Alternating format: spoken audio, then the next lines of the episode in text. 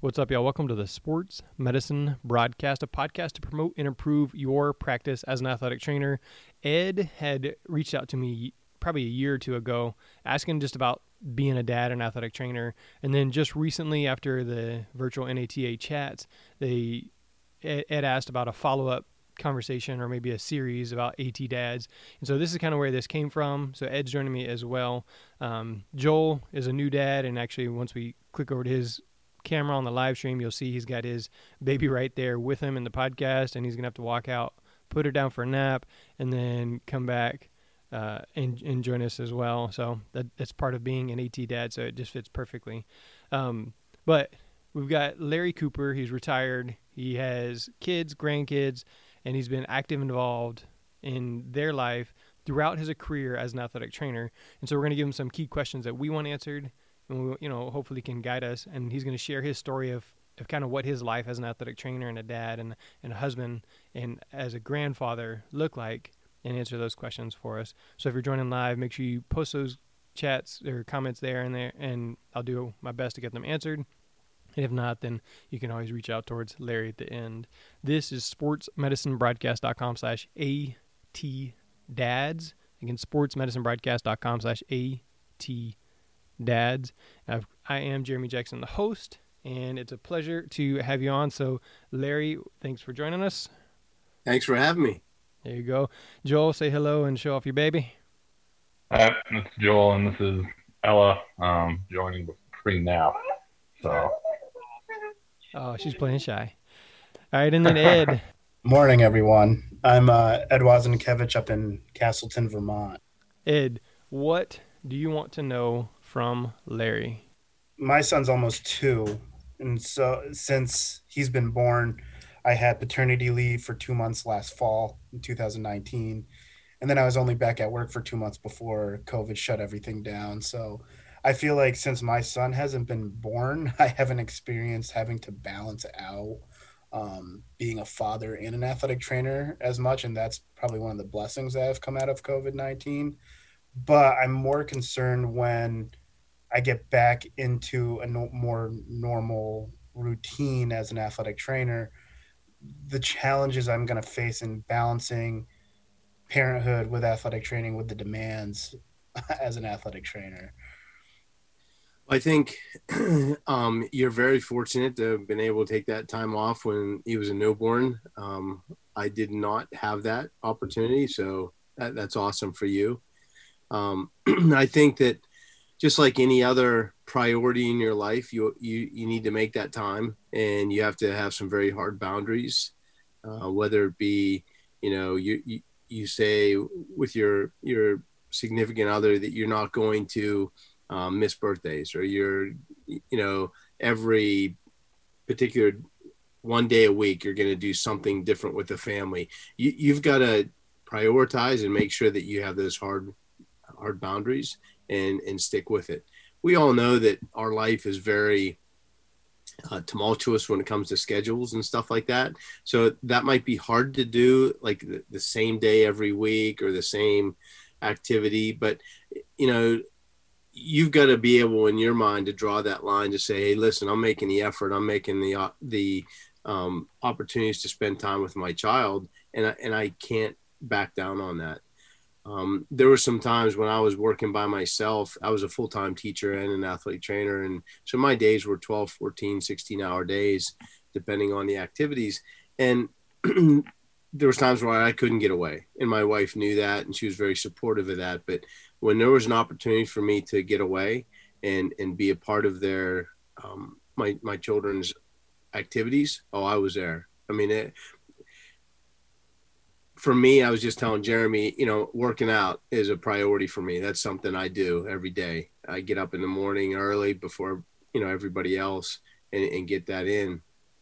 And I think that um, if you're having trouble with balancing that time, maybe in the evening, uh, do your your other work in the morning or vice versa. If you want to spend time in the morning with your son, you know, get up early with him, uninterrupted time if you can, even if it's 15 minutes. But th- those little shots of time are very, very important for you for that balance because we are we are tugged many different ways, and you're tugged. Man, I want to spend more time with what, what's your son's name? It's Desmond. Desmond. You want to spend more time with Desmond, but you know your job doesn't permit it. You might want to go and say hey, to your AD and say, "Hey, listen, listen. There, there's a uh, um, uh, conditioning session, and um, I'm gonna. How far away do you live from your school? I'm about a half hour. Okay, so maybe that's not an opportunity, but I, I live five minutes. I'd say, hey, listen, I'm gonna I'm gonna shoot home, um, you know, for half an hour, and I'll be I'll be right back. And it was and all it was was you know a weightlifting session or a um, chalk talk or something like that.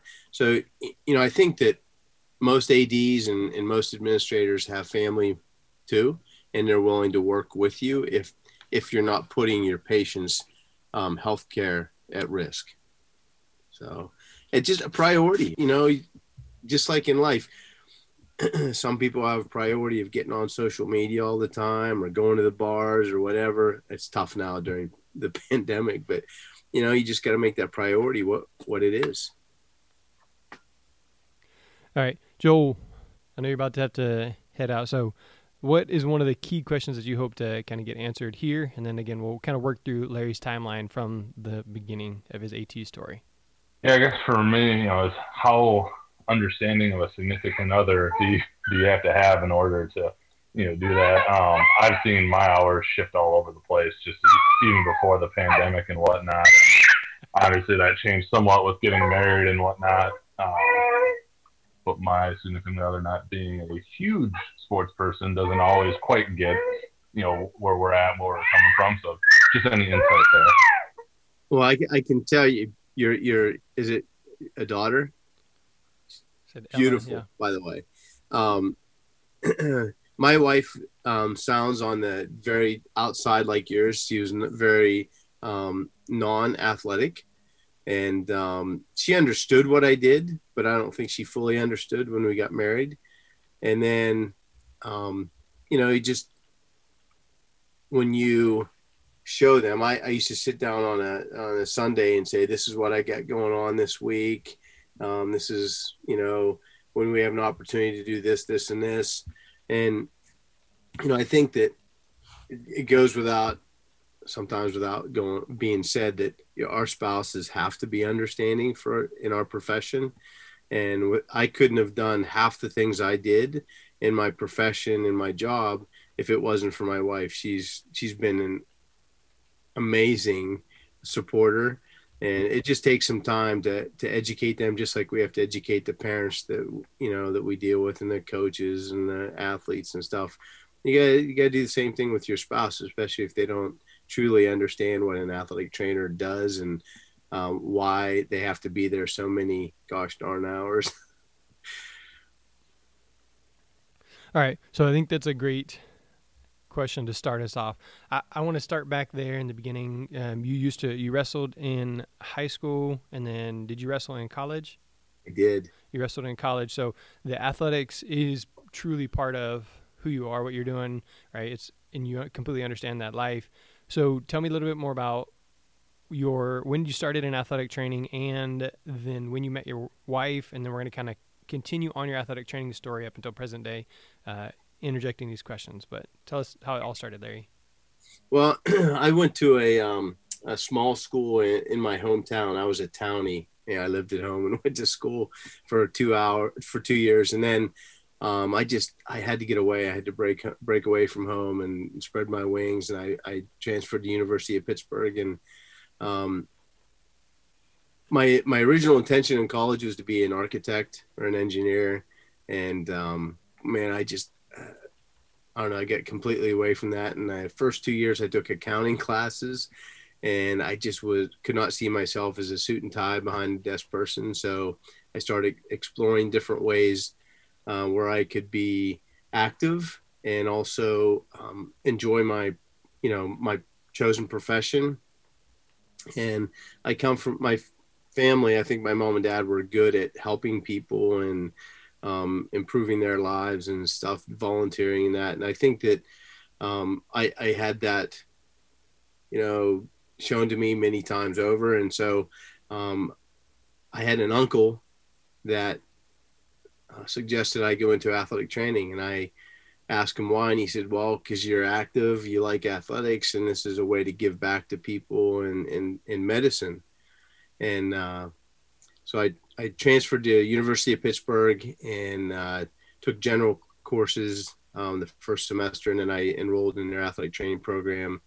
And the rest is history. I fell in love with it. Um, absolutely fell in love with it. And then my last semester back then they called it um, uh, field experience. And uh, i was doing my student teaching and my field experience at the same school baldwin high school.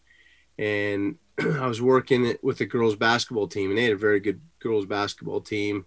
We had a playoff game went to the playoff game and this young lady walked by me and kind of caught my eye.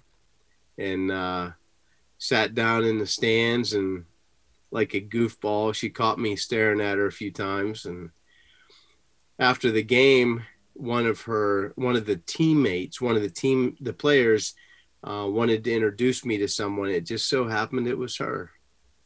And uh, the first thing she said to me so you're the dumb jock.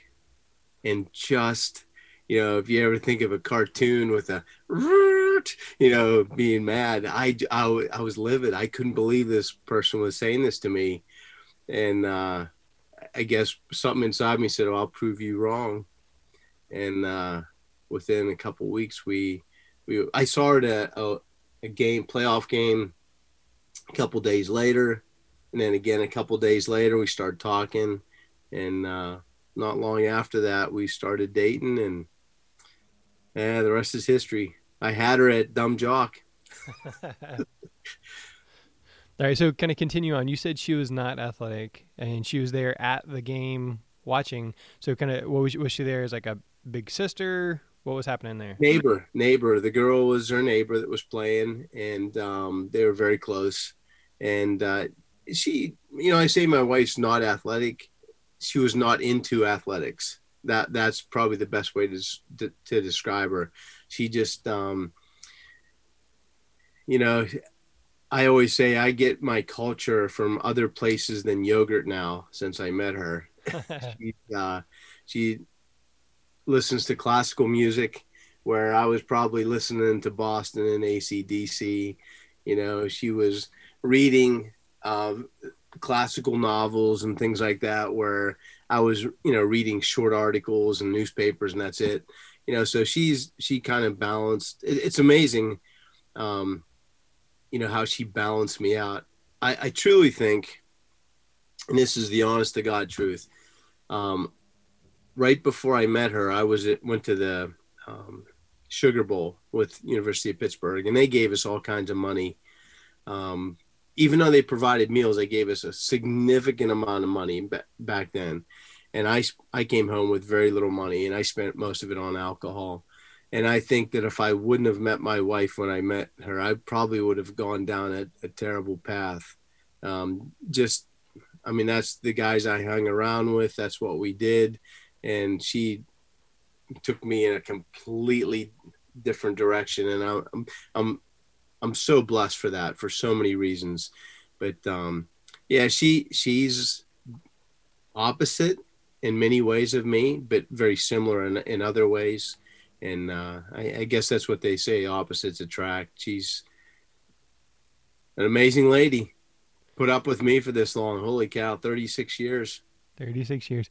So I think one of the important things is I know we're talking about AT dads and we're talking about kids, but the biggest piece of being a successful dad is raising your kids to be successful members or productive members of society.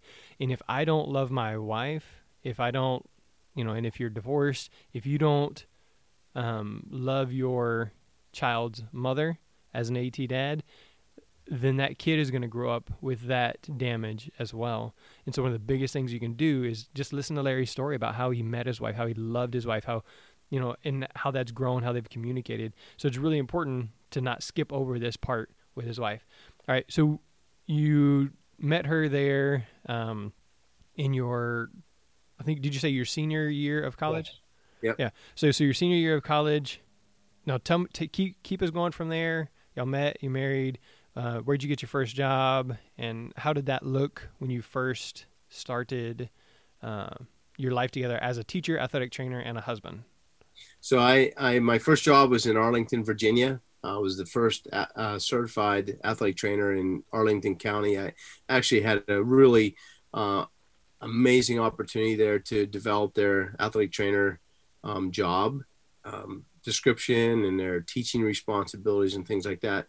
But what happened is I I moved down there and we got married um, uh, about eight months later, seven months later in November over Thanksgiving break. And uh, you know we have as athletic trainers sometimes you have a break over Thanksgiving and we we fit it in, and then we started off um, in Arlington, and uh, she worked for the public schools as well in the HR department, and uh, we'd go every night she'd come to the games and wrestling matches and football games, and we became very close friends with uh, um, a coach. His name is Sam, and his wife Marisa. Um, there's to this day our best friends. But you know, after every game or after every um, match or whatever the case, we we probably go out and and have some get something to eat or just talk, shoot the breeze, and um, you get to know each other. And and I, I got to be honest with you, we moved you know, I'm originally from north of Pittsburgh, about two hours. So Arlington, Virginia was six hours away from my parents, and it was four hours away from her parents. And that really brought us closer together because we we relied on each other. We didn't know anybody. Uh, I didn't know anybody when I moved down there. She obviously knew me after we got married, but um, it, it made us depend on each other and really lean on each other from from day one. Once we got married, we didn't have kids for almost five years and we did a lot of traveling. We did a lot of things together and i think that really forged our uh, relationship in a positive way. I know that sometimes that doesn't always work that way but i think you know spending all that time together. Um, she also got a job at the same school i was teaching at then. She was a secretary and i was teaching um, health and phys ed and also being the athletic trainer and she worked in the office. So we got to see each other um, quite a bit, probably more than most married couples do. And it just, I mean, it's always been very positive and, and uh, never had any issues. Well, then we got, we got, um, we, we had a child, um, Sarah. She was born April 8th of 1990.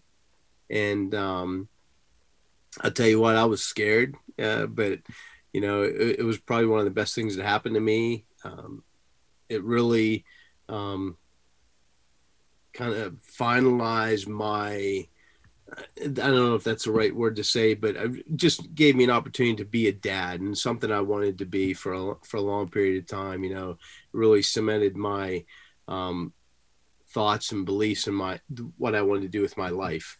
And I, I, think it's probably been the most important job, the the most rewarding job I've ever had is being a dad. Um, it's difficult when they're young because you don't see some of the things that you're going to see later. But um, I just I spent every I'm not a bar guy, I'm not a TV guy, so anytime I wasn't at work, I was with my my family and and my daughter. And then we moved back to Pennsylvania, um, right outside of Pittsburgh at Harrison City, Pennsylvania, and started working in a clinic and then in the high school as well. And I had the mornings free, so I would do everything I could with my my wife and my daughter. You know, whether it would be, you know, teaching her the alphabet or you know, teaching her the numbers or you know whatever the case may be. And uh, I got the job at Penn Trafford teaching and doing the athletic training. Didn't have as much time, but I had a delayed start. And right about that time, my daughter was going to uh, daycare. So I would take her to daycare on my way to work. Uh, it was preschool. It wasn't daycare. It was preschool. And every day we had a routine and we do certain things. And my, I taught him to count by fives and I taught him to count by tens and I taught him, you know, uh, multiplication and stuff like that. At a very early age, we just had this routine. We get in the car and I buckle them in and I'd say, I go, um, one, uh, 5 10 15 20 and then i'd hear her say 5 10 15 20 you know and we just kept on doing that and then we'd we get up to 100 and then i'd say okay let's let's count by threes and you know we start but so by the time she started kindergarten she was i don't want to say she was advanced but she, i had exposed her to you know some things that maybe some parents hadn't and i think probably because i was a, a, teacher as well i was doing that um, about that time my second daughter molly um, molly ann she was born on january 25th of 93 um, she came into our life and uh, she's she's so funny. Uh, like when she was little she would just make us laugh all the time and she has a very contagious laugh. Uh, have you ever seen heard those babies on television that you just you have to laugh? And that's the way she was. She was always that way um, so i just doubled down and spent more time at home as much as i could um, I, I was fortunate right about that time to have another athletic trainer join me on staff.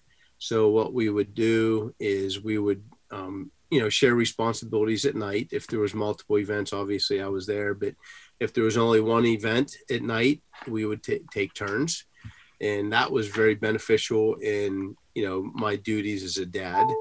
And then uh, my my youngest daughter, Delaney Elise, uh, was born in 97. And we had two other full time athletic trainers at the time. Delaney was a, she's a character. She's our jokester. And so it made me like having her and having Molly and having Sarah. I was laughing all the time. Life was, life is good. And uh, man, I was busy and I was involved in our state association. I was coaching soccer, um, all these different things. But I, man, life life was good. And, and then before you know it, they're in high school, and I'm I have them as students. I have them in the classroom. I have them as athletes. They're working with me in the athletic training room. And I had an opportunity to have some really funny circumstances um, pop up, and I had some really, um, you know, down to earth conversations with them, and then I had um, some awesome times with them, traveling with them to playoff games and different things. I, I got to tell you a story. This, this is a great story. Um, my all my daughters ran cross cross country. All of them played volleyball. Um, all of them played soccer, and at cross country, I think it was Molly's senior year. Uh, during practice, they used to run run around the school and they'd see me in the back with football and they'd always come by the water boy and, it, and Molly would say, Hey dad, can we get a drink? I said, of course, you know? And, uh, they stand there getting a drink with a couple of her friends and this new kid, this new lineman for football. He just moved to the school. he comes over to me and says, Hey Coop, do you know that blonde there? I said, yeah. He says, do you think you could introduce me? I went, no. I should have played with him a little bit, but but I didn't. I said no. he says, "Why not, man? She's she's pretty cool. I'd like to get to know her." I go, "She's my daughter."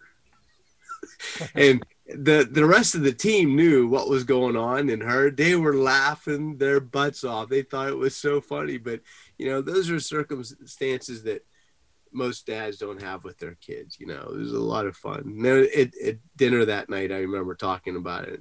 They were laughing. I should have had more fun with it. I should have pulled him along a little bit, but I didn't. I want to go back to Ed's question. He said he's been in quarantine and hasn't really had to create that balance.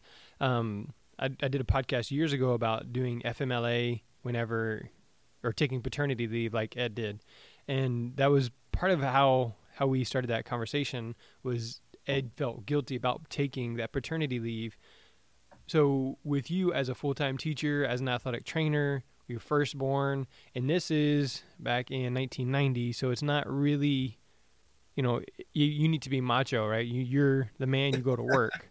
okay. So, talk to me a little bit about what that looked like when Sarah, your first, was born and how you were present in those first two months before summer break. Oh, looks like looks like Larry froze. All right. So in your career so far. You said Desmond is two. He's gonna be two in April. About to be two. Okay, so coming up on two. So what have you done to prioritize or set those non-negotiables or communicate with your wife saying, "Hey, this is my schedule for the week," or "Hey, you know, this this day we'll go on a date or whatever it is." What what have you done?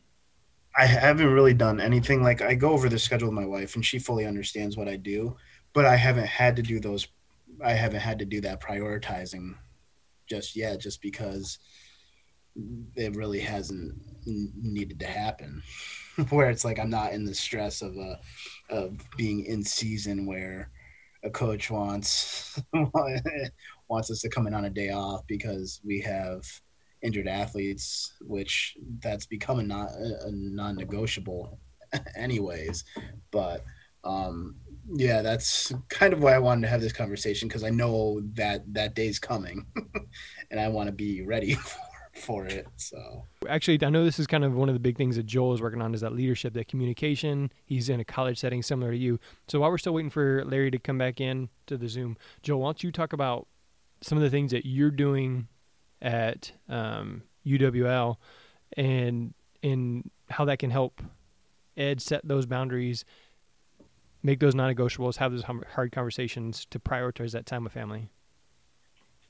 Yeah, so I haven't had to deal with it quite yet with the little ones because of the pandemic as well, but something um, that our staff has been working on, irrespective of um, children, but we're working on. We were very fortunate for many years to have some collection of 10 certified athletic trainers on staff. That was GAs, that was some part times, um, that switched over a little bit. And we had some uh, from work, some ATs in our docs clinic coming down, so we could really make it where you either had split seasons, so you were just fall and spring, or you just had a season and then kind of helped out. So we we were able to really balance things really well. Well, that's kind of fallen apart a little bit, and we've dropped down to a staff of six.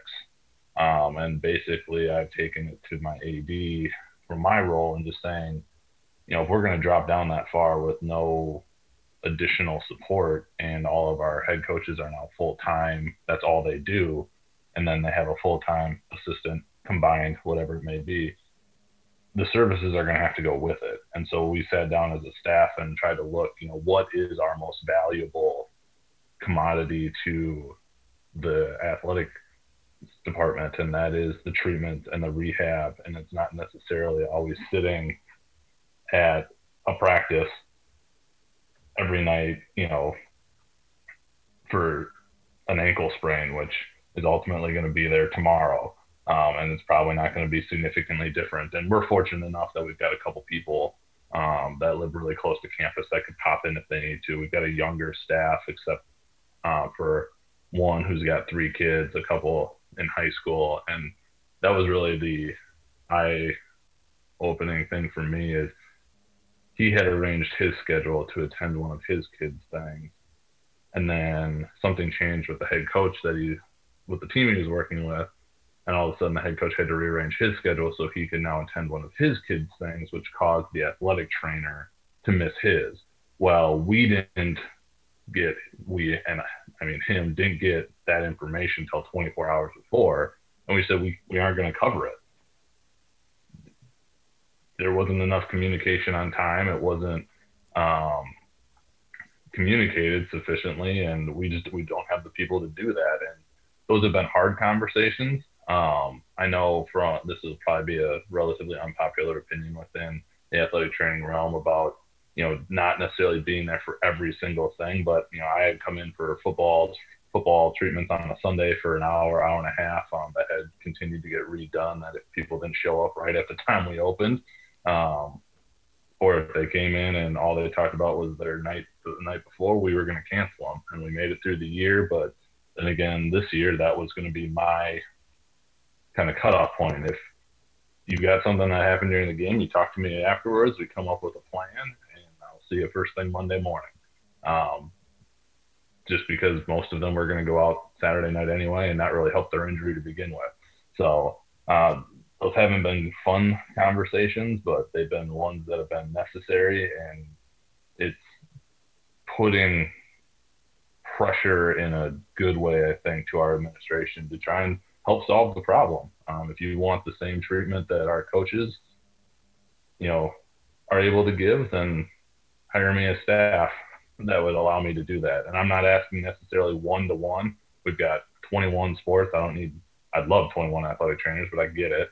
Um, but if we can make it split where people can take a season off, then that's what we need to do. And that's been one I've looked at for it was going to happen this year. Um, it didn't because of COVID. Is you know I would be all of football, covering half of our home basketball games, and then every single track meet. I don't know that that's a work setting that I'm prepared to be in, and that's where I applaud secondary school ATs because I don't know how you all do it. I just that it's impressive, and I applaud them. I just I don't know how that would happen. Um, and also knowing how our track meets go, they they are never just on, as it with most track meets, rarely on time. But that, that's kind of the approach we've taken. Um, it's been met with obvious resistance, but we feel like we've been justified in it, and we do. I think we do a really good job, and we'll see. We'll see what happens.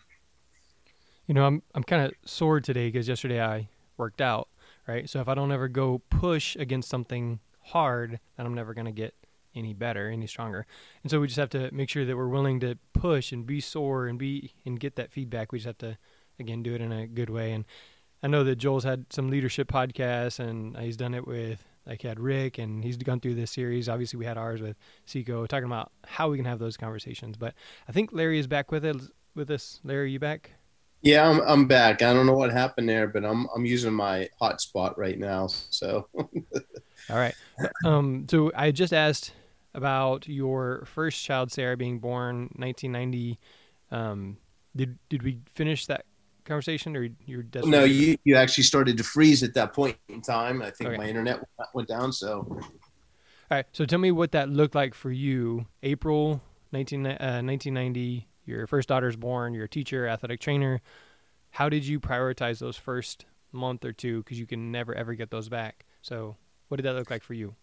Well, I, I, I think that I had a, a very um, supportive administration, um, not, only from my uh, direct supervision, but also from the superintendent on down. And Arlington County is a very large school district. It's not, you know, like a, a small rural school district. Um, we had, uh, I think it's four four high schools, um, seven middle schools, and twenty seven or twenty eight elementary schools in a five square mile radius. Very densely populated, very, you know, if you've ever ever been to Washington D.C., you've been to Arlington. You know, it's it's right there. So, getting to the administration, they were very supportive, very um, family oriented uh, for a school district that size. And I'll give you an example. Um, I had a a uh, a staff meeting with all the phys ed teachers, and uh, our superintendent, Dr. Arthur Gosling, was there presenting to us about uh, what he'd like to see us do in the coming years, and you know what he how he foresees um, phys ed fitting into the educational process. And I can feel myself, you know, get, getting tired because I hadn't got much sleep in that, you know, and, and I'm, I'm going and I hit my head on the table. And he walked up to me. He says, "Coop, you're lucky I know you just had a baby because otherwise I'd be mad. you know, it was just, um, so I think, you know, that shows how supportive he was to some degree. And, uh, you know, my, my wife was a stay at home mom for as long as we possibly could. We prioritized that. And my wife and I did that. That was, that was on purpose. Um, we went, went without new furniture. We went without going out to eat, things like that. So she could stay home and, um, really spend time with with uh, with Sarah, and we, we continued that. But getting to those first few weeks, I mean, we still, had, you know, I had events. Uh, she was born April eighth. That was right in the middle of, uh, of spring sports, and uh, I I was able to return to do everything I was supposed to, you know, con- contractually and um, you know fulfill my my duties and that.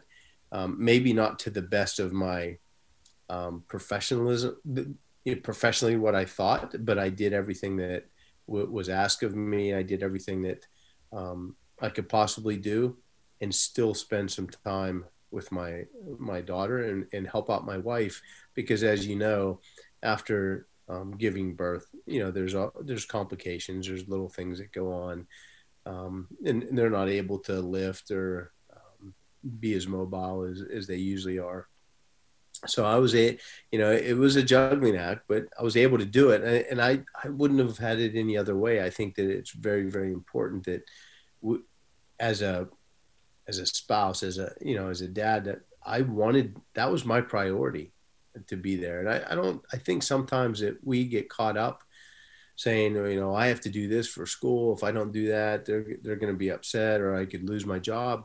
I think that they're more understanding than what we give them credit for. I think that sometimes a conversation has to be had. Um, you know, I, Joe, I heard you saying you you had some conversations with your administration th- those are tough. That's like the elephant in the room that nobody wants to address. You know, sometimes you have to. Those conversations, those tough conversations, are something that are very, very necessary, not only for you but also for them too, because they they they don't know what you're thinking and what you're going through until you talk to them. It's that simple, you know. And and when we're young, that's a very daunting task to try and, bring that kind of stuff up to your administration. I mean, that's that's not an easy conversation at all. So let me jump in. I we have three biological and then one foster daughter, and so my first son was born on a Friday, and then I went to work on Monday. So it, it was he was born at the end of July. We started back to work like August first, and for me, it was like, okay, well, I'm just tired. You know, I, I can get through it. It's kind of like half days. It's getting everything ready, getting the students ready, getting the year ready. So I, I need to be here at the beginning of the year when there was already an athletic trainer that had been here for 20 something years, you know, 30 years or whatever it was at that point. So it's not like I needed to be here, but I felt like I had to be here. I was like, okay, well, there was issues, and I've said it before. Um, my wife was breastfeeding our first son, sitting in the room about 15 feet from me. I was washing the dishes so that she didn't have to do it, and she was mad because I wasn't sitting there right beside her. Right, like you said, there's complications. Things are different. Hormones change. They, like they, you know, it's right. the biological process. It's the way it works, and it wasn't her fault. It was that was just how she was feeling, and I wasn't listening. I wasn't feeling or understanding any of that. So, again, I share that story just because a guy doesn't experience those same hormones and motions and changes, he doesn't understand unless he specifically has heard that story, ask his wife, they discuss it. Um, and so then with the second one, he was born in the beginning of July, had all July to take off before I had to go back to work. So with the third one born in November, I had I had planned, I'd said, Hey, when my last child is born, I'm going to take off for two weeks no matter what. Like I'm just going to take off. And then until for the rest of the time before the Christmas break, I'm going to take a half day. So I'll come in in the morning, I'll do the stuff in the morning, and then I'm going to go home and help because it's really tough with three kids at home. None of them were in school yet. So I learned as I went, right? And was able to prioritize that time and, and have that hard conversation. But any new dads, you need to have those conversations with your team right now, with your admin, with whoever it is, and say, hey, I need that time at home, those first two weeks. What do we need to do? What do we need to plan right now so that those first two weeks or month or whatever it is that you can take, that I can be home full time supporting, helping my wife and my child because I can never, ever, ever get those first two weeks or month back. There will always be another day at work. There will always be another job. There will always be another deal. There will always be another game, but I can never get those days back with my kid and, and that's hard that that's hard to instill or impress upon a younger athletic trainer who's a new dad or new mom because you know new dad basically because they they don't understand that you, you you're never going to get that time back and you know and it, it's important that you show that support for your your spouse um, and, and, but it's also important that you make the effort the time to go ahead and um, spend that time with them. Speaking of the devil,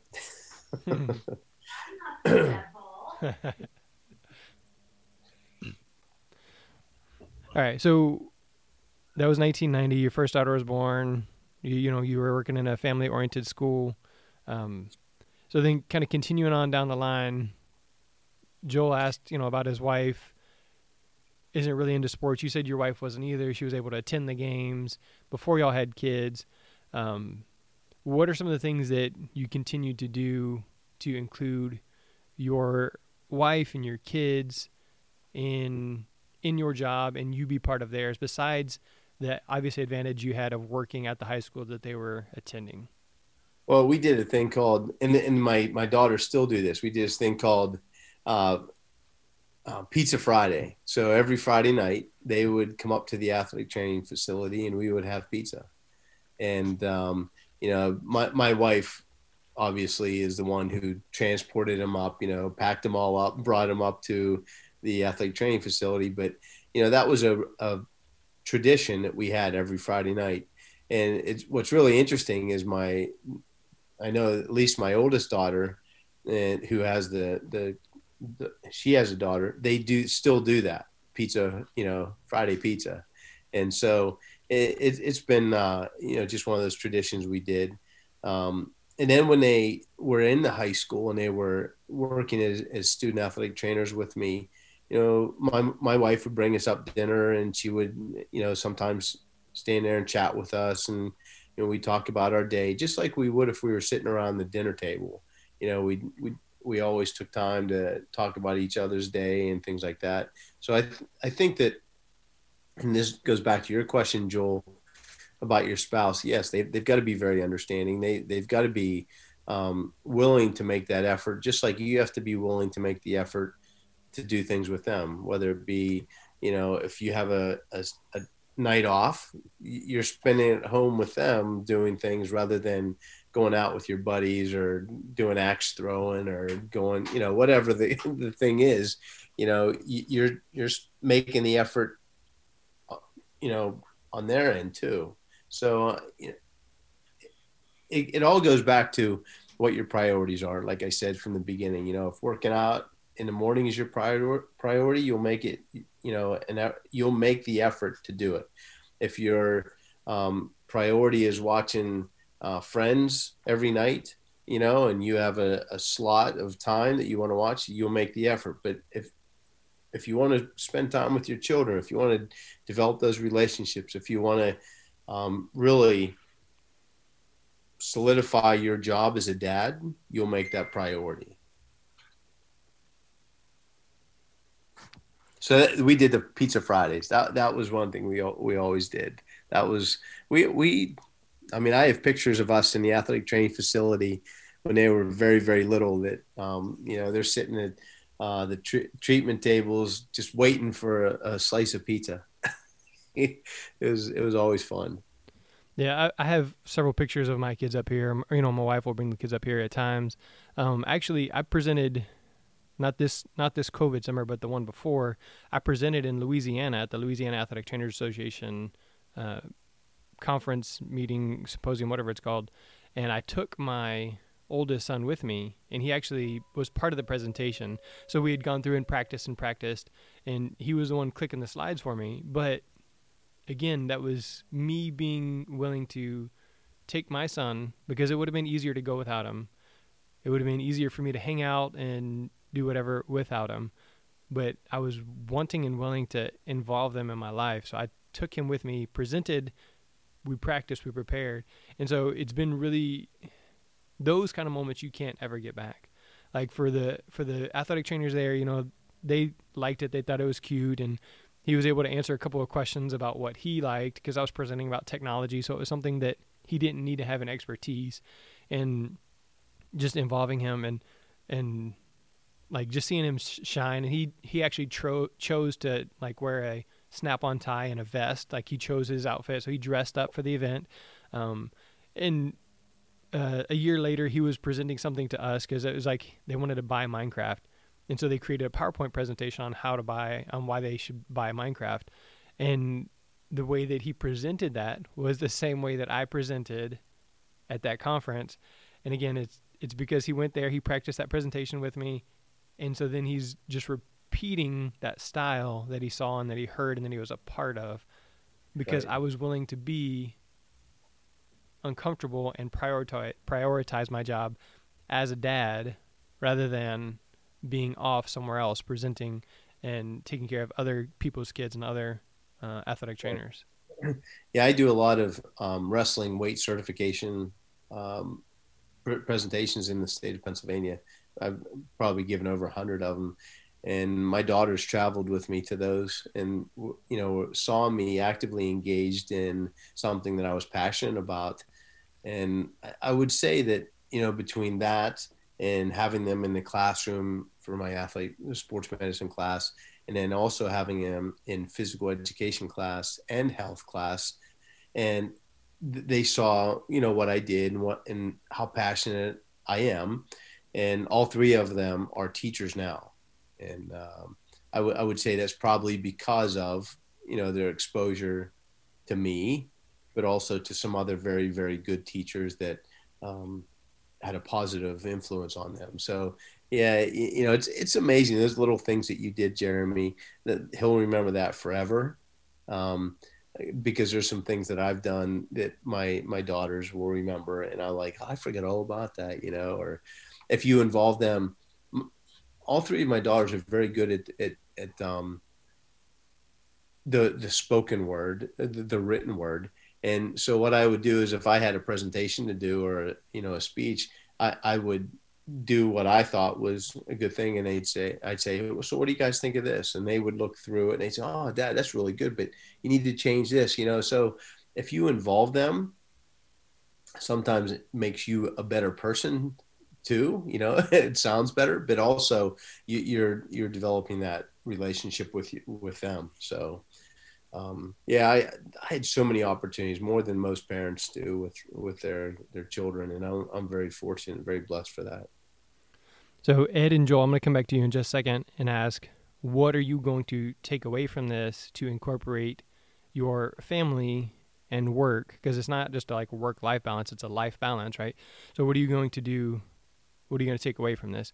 Um, so, Larry, kind of continuing on, you have grandkids. What are you doing to continue that relationship and include your granddaughter in your life or being an active part of their life now? Okay, I'll get to that, but if I could back up one second, one one thing I forgot to tell you guys, um, working at the secondary school, I didn't have off three months in the summer. You know how it works with athletic training; you don't have that much time off. But you know, I had an opportunity to to um, to travel some in the summer, and so what we would do, we we really didn't do anything during the the school years, but in the summer we had we would plan camping trips. We would plan trips to go different parts of the country. In one trip, we were gone for seven and a half weeks. We traveled to 22 different states. Um, I have a I had a pop up camper, and we all had our specific duties when you pull into a campsite to do. And when we were getting ready to leave, we all had our specific duties and stuff. But I got to be honest with you, that those camping trips that we did really were so helpful with the family dynamic when I was planning, I would ask them, okay, so this is where we're going to be. Why don't you guys investigate what there is, something that you want to do in those areas? And here's a prime example. We were near Chicago, and um, I wanted to go see the Chicago Cubs, you know, Wrigley Field, and, and um, they wanted to see American Girl doll place, and we did both you know it, it, just one of those things that you know you kind of that give and take and um, that was the same trip joel that we went up to uh, the bluff up there. But you know there's there's things that you have to do. You can't it can't always be about you. It has to be about them too. That's that's that priority that you've you've made.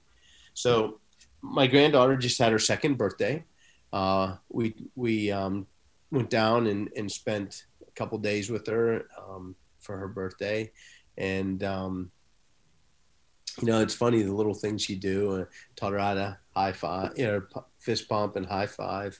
You know, little things that that now whenever I see her, the first thing she does is you know, uh, and I'm Papa, and my my wife is Mimi, and and Papa, Mimi, you know, and it just it's time that we everything is focused on her.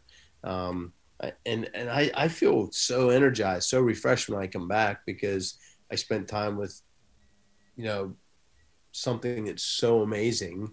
Um, having grandkids is so different than having kids.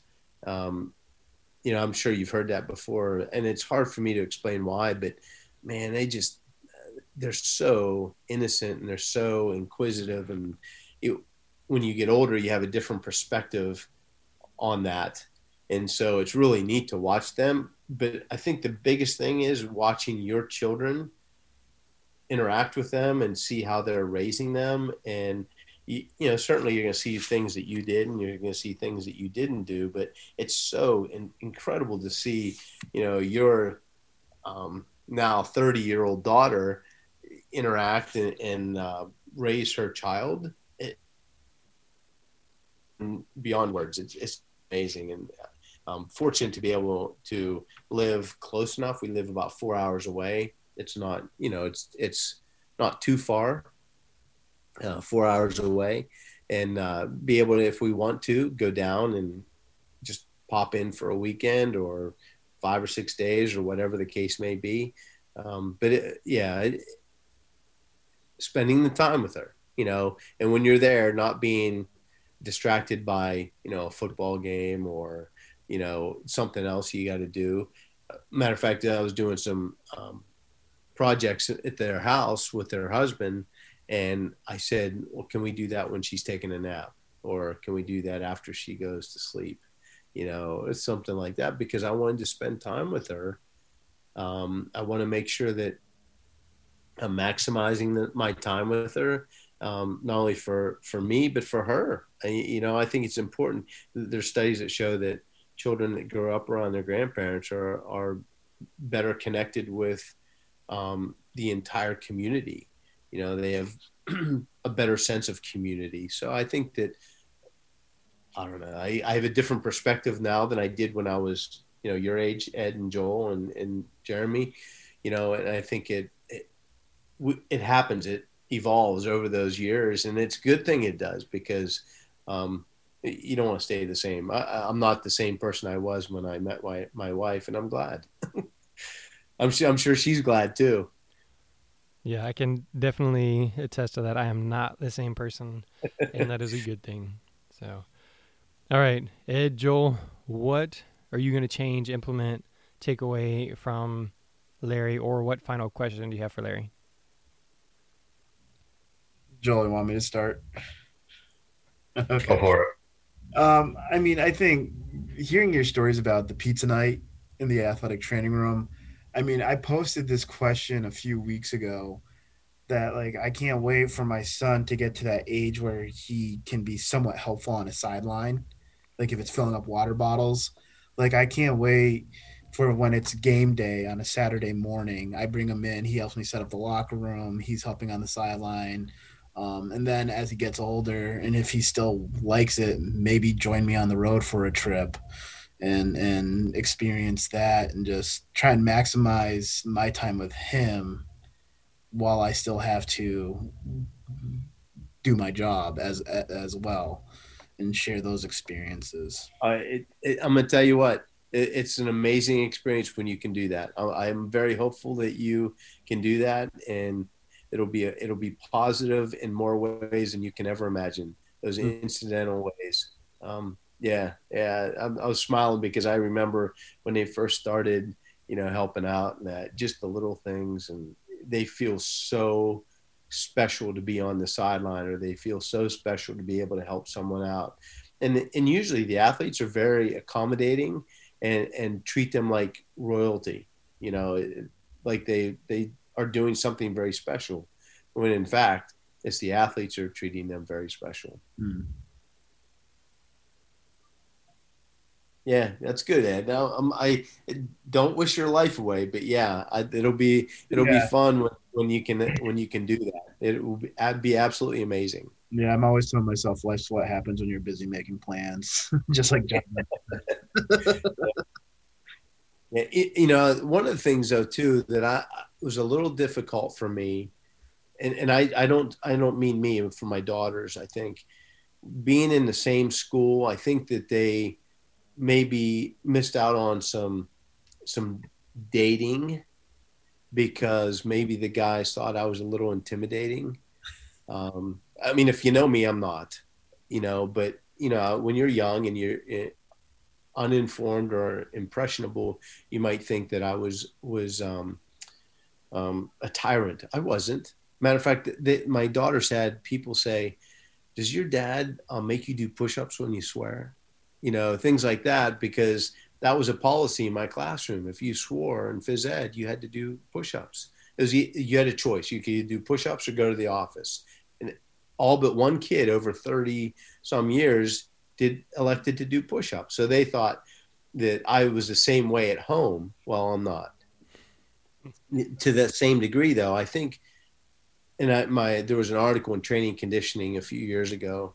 Um, they asked me to get my my daughter's perspective on being a trainer and being the teacher that they had, and it would it blew me away. They said it was a, a, a positive experience. There was no negatives, um, and that they would do it again if they had the opportunity. So I think that you know you've got to create those opportunities. And you got to got to make sure you're a dad when you're supposed to be a dad a teacher when you're supposed to be a teacher, an athletic trainer when you're supposed to be an athletic trainer, and make sure that you don't confuse those responsibilities at the wrong time because that can make it bad. You know, I think that um, one more story before I, I, we go to Joel is I had a, a fellow teacher, and this was the last week of school. Molly, my middle daughter's senior year, she come up to me and she goes, "Coop, is Molly your daughter?" And I said, "Yeah." Why? And she goes, "I never knew that. I've had her in class all four years. I never knew that." And I said, "That was what I wanted." and she she kind of looked at me like all kind of weird ways and i said i didn't want you to treat her differently better different or worse. I wanted her to be treated like every other person in, in your classroom. And I, I didn't want kids to think oh she's getting special treatment because her dad's coop you know? And so that was kind of a affirmation to me that i was separating all of my jobs parent, teacher, athletic trainer, and and not trying to to muddy the water. Um, that also happened with my youngest daughter as well. But um, yeah, I think you know it's it's it's tough being a parent because it's so easy to to step in when they're failing or they're having difficulty, but it's the best thing when you step back and let them deal with it. And that's what I tried to do all the time and we'd have discussions at home and and they'd say dad why didn't you do this i said because that's your responsibility and that's how you grow up that's how you learn and now they they come back and they say yeah, now i understand why you did that and we appreciate you doing being that way but that that's tough as a dad uh, a dad that you can see things going on that you should it's it's so much faster so much easier if you jump in but it's not the best thing to do. Joel? Yeah, I think for me, um, and this just kept reaffirming it. I, I don't remember where I heard this, but it is, you know, jobs will come and go, but families forever. Um, and I can't say a couple years ago, you know, pre getting married and, you know, pre everything that I would have embraced that. Um, but how quick that evolution has happened and just kind of reaffirming that and, you know, that's always going to be a struggle of you know do you move on to something else does it make sense to? What you know how do you balance it out? But um, working on becoming completely at peace with knowing and understanding that has been big for me and this just kept reaffirming those things and figuring out what's going to be the best way to make sure that as you guys have both said you know life doesn't pass you by and you miss out because you were just sitting there while a film session was going on doing nothing. Right, right. yeah, and, and phone, phones are, you know, these things are definitely uh, changing the world. And, and uh, we were, my wife and I were at some get together a number of years ago, and everybody, but her and I, were on the phone, and everybody was a little bit younger and kind of grew up with the phones.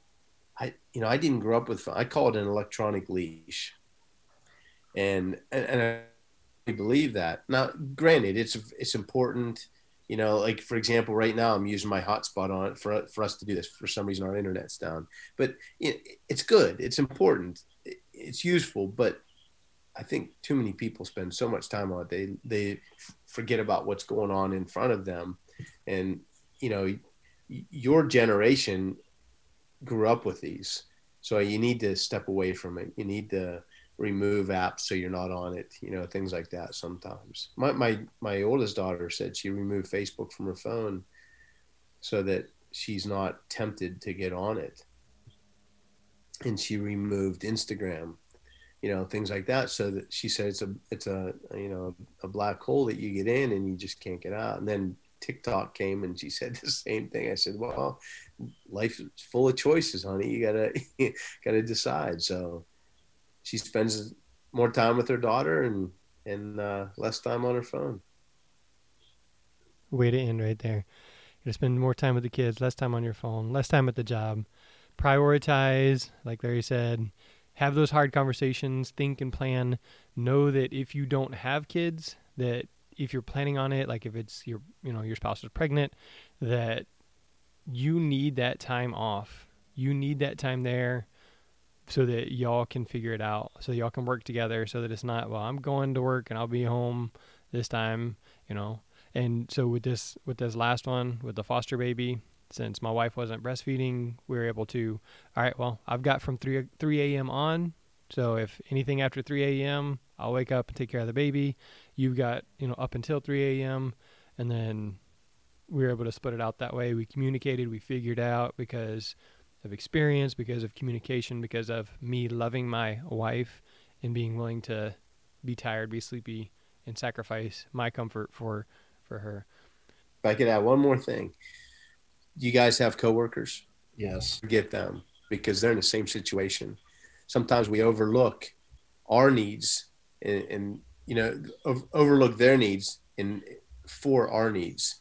And I think it's important that you need to balance that out. You know, maybe they're they have a um, a five year old and they're getting into some new things with school and they need to be there for them. It's important that you don't forget that because um, we don't know what they're going through, but if you communicate at work, you can make things easier with their life, and they will in turn, since you showed you care, will make your life easier with your you and your children. So I think that, that that's something that a lot of people forget about. All right. I'm sure there's lots of questions. Again, we have a kind of a three part series approaching it from three different angles. Um, if somebody wants to get a hold of you, Larry, what's going to be the best way to do that? email coopatc1 at gmail.com. So C O O P A T C, the number one at gmail.com. All right, Mr. Joel. Uh, probably Twitter as of now. Um, Joel underscore Luedtke, L U E D K E. Uh, that'll probably be the easiest way to get back. All right. And then Ed. Uh, best way to get in touch with me is Twitter at Ed Woz W O Z A T C.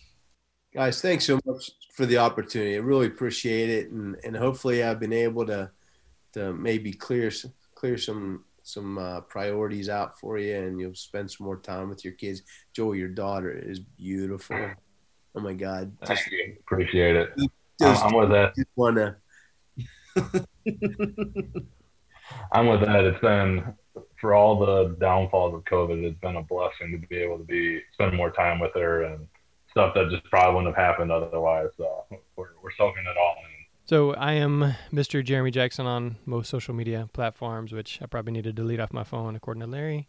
Speaking of daddies, Frio Hydration was one of the first ones to create the hands-free station, and I'm actually I'm planning on buying some more for our watering stations for in the fall. So even if COVID is over and we don't have to worry about the no contact stuff, the hands-free watering things are awesome. The kids line up for them.